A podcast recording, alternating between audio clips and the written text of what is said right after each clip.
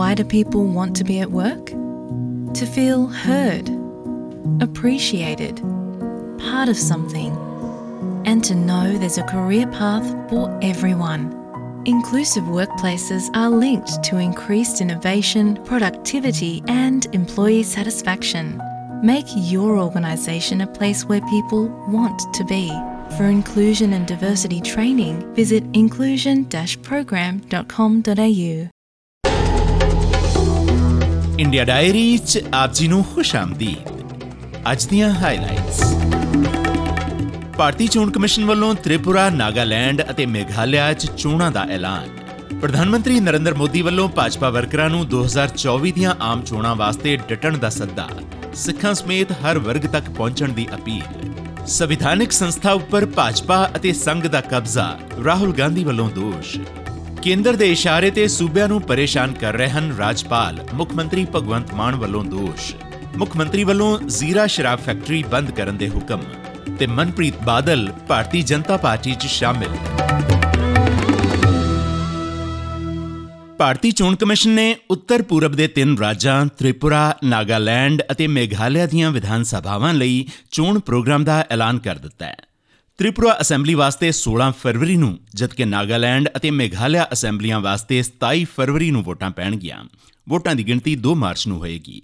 ਭਾਰਤ ਦੇ ਮੁੱਖ ਚੋਣ ਕਮਿਸ਼ਨਰ ਰਾਜੀਵ ਕੁਮਾਰ ਵੱਲੋਂ ਪ੍ਰੈਸ ਕਾਨਫਰੰਸ ਦੌਰਾਨ ਕੀਤੇ ਗਏ ਇਸ ਐਲਾਨ ਨਾਲ ਇਸ ਨਵੇਂ ਸਾਲ ਵਿੱਚ ਅਸੈਂਬਲੀ ਚੋਣਾਂ ਦੇ ਪਹਿਲੇ ਗੇੜ ਦੀ ਅਧਿਕਾਰਿਤ ਸ਼ੁਰੂਆਤ ਹੋ ਗਈ। The term of legislative assemblies of the 3 states of Nagaland Meghalaya and Tripura are respectively coming to an end on 12 March, 15 मार्च 22 मार्च तीनों assemblies का जो term है वो इस दिन खत्म हो रहा है The three states have 60 assembly constituencies each. Nagaland has uh, 59 STs and just one general. Meghalaya 57 STs and 5 general. Whereas Tripura has uh, 30 general, 10 SCs and 20 STs. ਕਾਬਿਲੇ ਗੌਰ ਹੈ ਕਿ ਇਸ ਸਾਲ ਕੁੱਲ ਮਿਲਾ ਕੇ 9 ਰਾਜਾਂ ਦੀਆਂ ਵਿਧਾਨ ਸਭਾਵਾਂ ਵਾਸਤੇ ਚੋਣਾਂ ਹੋਣੀਆਂ ਨੇ, ਜੋ ਅਗਲੇ ਸਾਲ 2024 ਚ ਹੋਣ ਵਾਲੀਆਂ ਲੋਕ ਸਭਾ ਚੋਣਾਂ ਤੋਂ ਪਹਿਲਾਂ ਕਾਫੀ ਅਹਿਮ ਹਨ।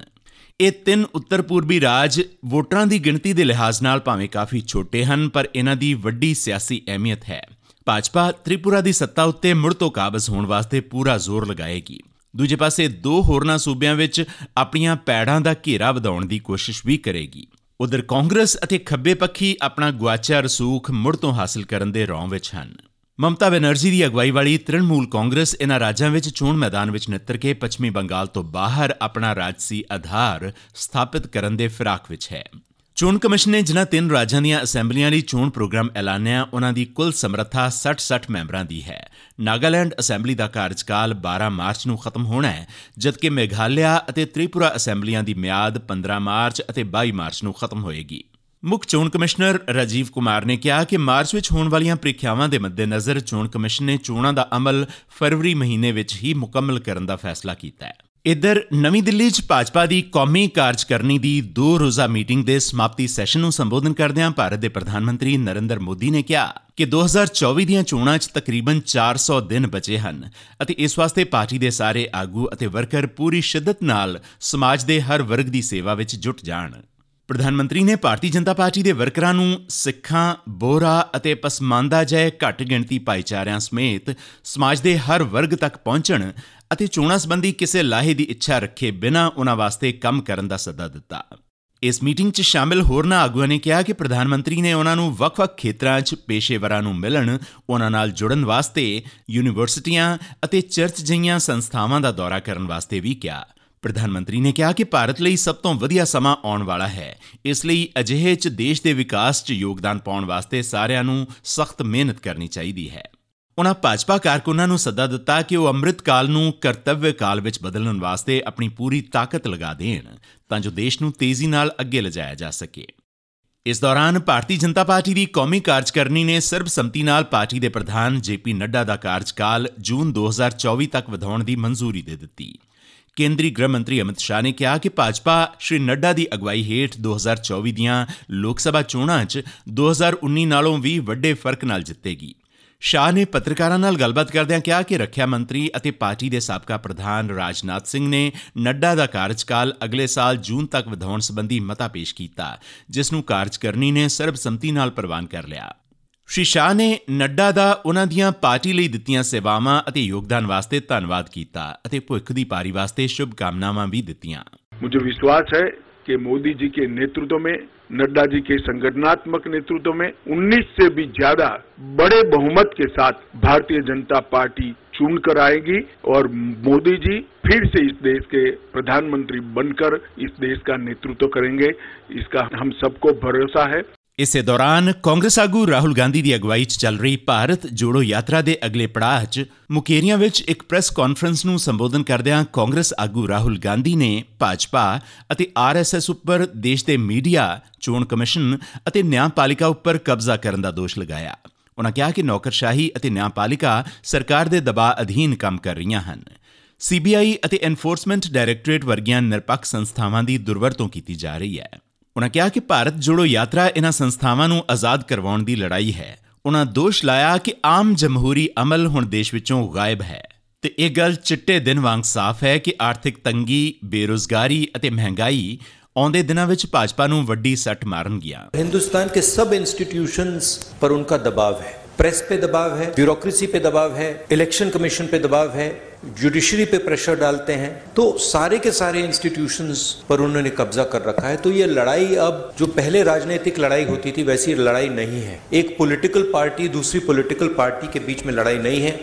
अब ये हिंदुस्तान के इंस्टीट्यूशंस जो इन्होंने कैप्चर करे हैं, उनके बीच और ऑपोजिशन के बीच में लड़ाई है। ਪੰਜਾਬ ਕਾਂਗਰਸ ਦੀ ਲੀਡਰਸ਼ਿਪ 'ਚ ਆਏ ਸੰਕਟ ਬਾਰੇ ਉਹਨਾਂ ਨੇ ਕਿਹਾ ਕਿ ਉਹ ਖੁਸ਼ ਹਨ ਕਿ ਮੋਦੀ ਸਰਕਾਰ ਦੇ ਦਬਾਅ ਹੇਠ ਆਉਣ ਵਾਲੇ ਲੋਕ ਖੁਦ ਬਖੁਦ ਪਾਰਟੀ ਵਿੱਚੋਂ ਬਾਹਰ ਚਲੇ ਗਏ ਹਨ। ਉਹਨਾਂ ਮੰਨਿਆ ਕਿ ਸੂਬੇ ਦੀ ਸੱਤਾ ਤੇ ਕਾਬਜ਼ ਰਹੀ ਕਾਂਗਰਸ ਨਸ਼ਿਆਂ ਦੀ ਅਲਾਮਤ ਨੂੰ ਨੱਥ ਪਾਉਣ ਅਤੇ ਕਿਸਾਨੀ ਵਾਸਤੇ ਚੰਗਾ ਕੰਮ ਨਹੀਂ ਕਰ ਸਕੀ, ਜਿਸ ਕਾਰਨ ਲੋਕਾਂ 'ਚ ਰੋਸ ਕਾਰਨ ਸਰਕਾਰ ਨੂੰ ਸੱਤਾ ਤੋਂ ਬਾਹਰ ਹੋਣਾ ਪਿਆ। ਪੰਜਾਬ ਦੇ ਮੁੱਖ ਮੰਤਰੀ ਭਗਵੰਤ ਮਾਨ ਨੂੰ ਨਿਸ਼ਾਨੇ ਤੇ ਲੈਂਦਿਆਂ ਕਾਂਗਰਸ ਆਗੂ ਰਾਹੁਲ ਗਾਂਧੀ ਨੇ ਕਿਹਾ ਕਿ ਉਹਨਾਂ ਨੂੰ ਕਿਸੇ ਦੇ ਰਿਮੋਟ ਕੰਟਰੋਲ ਹੇਠ ਨਹੀਂ ਰਹਿਣਾ ਚਾਹੀਦਾ ਬਲਕਿ ਆਜ਼ਾਦ ਢੰਗ ਨਾਲ ਸਰਕਾਰ ਚਲਾਉਣੀ ਚਾਹੀਦੀ ਹੈ पंजाब को पंजाब से ही चलाया जा सकता है ये हिस्टोरिकल फैक्ट है ये कोई नई बात नहीं है और अगर पंजाब को दिल्ली से चलाया जाएगा तो पंजाब के लोग उसको एक्सेप्ट नहीं करेंगे और रिएक्ट करेंगे ये राजनीतिक बात बात नहीं है ये फैक्ट है जो पंजाबी सेल्फ बिलीफ है कॉन्फिडेंस है प्राइड है वो इस चीज़ को कभी एक्सेप्ट नहीं करेगी और इसको हमने जनरली कांग्रेस पार्टी में हमने इसको रिस्पेक्ट किया है ਦੱਸਣਯੋਗ ਹੈ ਕਿ ਪੰਜਾਬ ਵਿੱਚ ਕਾਂਗਰਸ ਨੂੰ ਉਸ ਸਮੇਂ ਝਟਕਾ ਲੱਗਿਆ ਜਦੋਂ ਸੀਨੀਅਰ ਆਗੂ ਅਤੇ ਸਾਬਕਾ ਵਿੱਤ ਮੰਤਰੀ ਮਨਪ੍ਰੀਤ ਸਿੰਘ ਬਾਦਲ ਭਾਰਤੀ ਜਨਤਾ ਪਾਰਟੀ 'ਚ ਸ਼ਾਮਲ ਹੋ ਗਏ ਨਵੀਂ ਸਿਆਸੀ ਪਾਰੀ ਸ਼ੁਰੂ ਕਰਨ ਤੋਂ ਪਹਿਲਾਂ ਉਹਨਾਂ ਕਾਂਗਰਸ ਨੂੰ ਅਲਵਿਦਾ ਆਖਦਿਆਂ ਧੜੇਬੰਦੀ ਵਾਸਤੇ ਪਾਰਟੀ ਦੀ ਆਲੋਚਨਾ ਕੀਤੀ ਪੰਜ ਵਾਰ ਦੇ ਵਿਧਾਇਕ ਮਨਪ੍ਰੀਤ ਬਾਦਲ ਨੇ ਭਾਜਪਾ ਅਤੇ ਪ੍ਰਧਾਨ ਮੰਤਰੀ ਨਰਿੰਦਰ ਮੋਦੀ ਦੀ ਸ਼ਲਾਘਾ ਕਰਦਿਆਂ ਕਿਹਾ ਕਿ ਪਿਛਲੇ 9 ਸਾਲਾਂ ਦੌਰਾਨ ਉਹਨਾਂ ਦੀ ਅਗਵਾਈ ਹੇਠ ਕੂਟਨੀਤਿਕ ਅਤੇ ਆਰਥਿਕ ਪੱਧਰ ਸਮੇਤ ਹਰ ਖੇਤਰ ਵਿੱਚ ਮੁਲਕ ਮਜ਼ਬੂਤ ਹੋਇਆ ਹੈ। ਪੰਜਾਬ ਦੇ ਹਾਲਾਤ ਉੱਪਰ ਚਿੰਤਾ ਜਤਾਉਂਦਿਆਂ ਉਹਨਾਂ ਨੇ ਕਿਹਾ ਕਿ ਸੂਬੇ ਦੇ ਹਾਲਾਤ ਹੱਥੋਂ ਨਿਕਲਦੇ ਜਾ ਰਹੇ ਹਨ ਅਤੇ ਭਾਜਪਾ ਹੀ ਇਕਲੌਤੀ ਪਾਰਟੀ ਹੈ ਜੋ ਦਰਪੇਸ਼ ਚੁਣੌਤੀਆਂ ਦਾ ਸਾਹਮਣਾ ਕਰ ਸਕਦੀ ਹੈ। ਇਧਰ ਪੰਜਾਬ ਦੇ ਮੁੱਖ ਮੰਤਰੀ ਸ਼੍ਰੀ ਭਗਵੰਤ ਮਾਨ ਨੇ ਤੇਲੰਗਾਨਾ 'ਚ ਆਦੀਵਾਸੀ ਖਿੱਤੇ 'ਚ ਇੱਕ ਜਨਤਕ ਪ੍ਰੋਗਰਾਮ ਨੂੰ ਸੰਬੋਧਨ ਕਰਦਿਆਂ ਕਿਹਾ ਕਿ ਕੇਂਦਰ ਸਰਕਾਰ ਦੇ ਇਸ਼ਾਰੇ ਤੇ ਰਾਜਪਾਲ ਸੂਬਾ ਸਰਕਾਰਾਂ ਨੂੰ ਤੰਗ ਪਰੇਸ਼ਾਨ ਕਰ ਰਹੇ ਹਨ। ਉਹਨਾਂ ਕੇਂਦਰ ਤੇ ਦੋਸ਼ ਲਾਇਆ ਕਿ ਉਹ ਰਾਜਪਾਲਾਂ ਨੂੰ, ਸੂਬਿਆਂ ਨੂੰ ਤੰਗ ਪਰੇਸ਼ਾਨ ਕਰਨ ਵਾਸਤੇ ਦਬਾਅ ਪਾ ਰਹੀ ਹੈ। ਜ਼ਿਕਰਯੋਗ ਹੈ ਕਿ ਪੰਜਾਬ ਦੇ ਮੁੱਖ ਮੰਤਰੀ ਅਤੇ ਪੰਜਾਬ ਦੇ ਰਾਜਪਾਲ ਬਨਵਾਰੀ ਲਾਲ ਪੁਰੋਹਿਤ ਦਰਮਿਆਨ ਵੀ ਕਈ ਮੌਕਿਆਂ ਤੇ ਖਟਾਸ ਵੇਖਣ ਨੂੰ ਮਿਲੀ ਹੈ। ਇਸ ਤੋਂ ਇੱਕ ਦਿਨ ਪਹਿਲਾਂ ਮੁੱਖ ਮੰਤਰੀ ਨੇ ਸਾਂਝੇ ਮੋਰਚੇ ਦੇ ਤਕਰੀਬਨ 6 ਮਹੀਨੇ ਦੇ ਅੰਦੋਲਨ ਨੂੰ ਆਖਰ ਠੱਲਣ ਵਾਸਤੇ ਜ਼ੀਰਾ ਸ਼ਰਾਬ ਫੈਕਟਰੀ ਨੂੰ ਬੰਦ ਕਰਨ ਦਾ ਫੈਸਲਾ ਕੀਤਾ, ਜਿਸ ਮਗਰੋਂ ਇਸ ਲੋਕ ਅੰਦੋਲਨ ਦੇ ਖਤਮ ਹੋਣ ਦਾ ਰਾਹ ਪੱਧਰਾ ਹੋ ਗਿਆ। ਜ਼ਿਕਰਯੋਗ ਹੈ ਕਿ ਮੁੱਖ ਮੰਤਰੀ ਨੇ ਅਚਨਚੇਤ ਹੀ ਇਹ ਫੈਸਲਾ ਸੁਣਾਇਆ ਕਿ ਉਹਨਾਂ ਵੱਲੋਂ ਲੋਕ ਹਿੱਤ ਦੇ ਮੱਦੇਨਜ਼ਰ ਜ਼ੀਰਾ ਸ਼ਰਾਬ ਫੈਕਟਰੀ ਬੰਦ ਕਰਨ ਦੇ ਹੁਕਮ ਜਾਰੀ ਕਰ ਦਿੱਤੇ ਗਏ ਹਨ। ਮੁੱਖ ਮੰਤਰੀ ਦਾ ਵਾਤਾਵਰਣ ਨੂੰ ਬਚਾਉਣ ਹਿੱਤ ਇਹ ਦੂਸਰਾ ਵੱਡਾ ਫੈਸਲਾ ਹੈ। ਇਸ ਤੋਂ ਪਹਿਲਾਂ ਪੰਜਾਬ ਸਰਕਾਰ ਵੱਲੋਂ ਮੱਤੇਵਾੜਾ 'ਚ ਬਣਨ ਵਾਲੇ ਟੈਕਸਟਾਈਲ ਪਾਰਕ ਨੂੰ ਰੱਦ ਕੀਤਾ ਗਿਆ ਸੀ। ਉਧਰ ਸੰਯੁਕਤ ਕਿਸਾਨ ਮੋਰਚਾ, ਸਾਂਝਾ ਮੋਰਚਾ ਅਤੇ ਵਾਤਾਵਰਣ ਪ੍ਰੇਮੀਆਂ ਨੇ ਸ਼ਰਾਬ ਫੈਕਟਰੀ ਬੰਦ ਕਰਨ ਨੂੰ ਲੋਕ ਘੋਲ ਦੀ ਵੱਡੀ ਜਿੱਤ ਕਰਾਰ ਦਿੱਤਾ। ਇਸੀ ਅੱਜ ਦੀ ਇੰਡੀਆ ਡਾਇਰੀ। ਤੁਹਾਡਾ ਦਿਨ ਸ਼ੁਭ ਰਵੇ।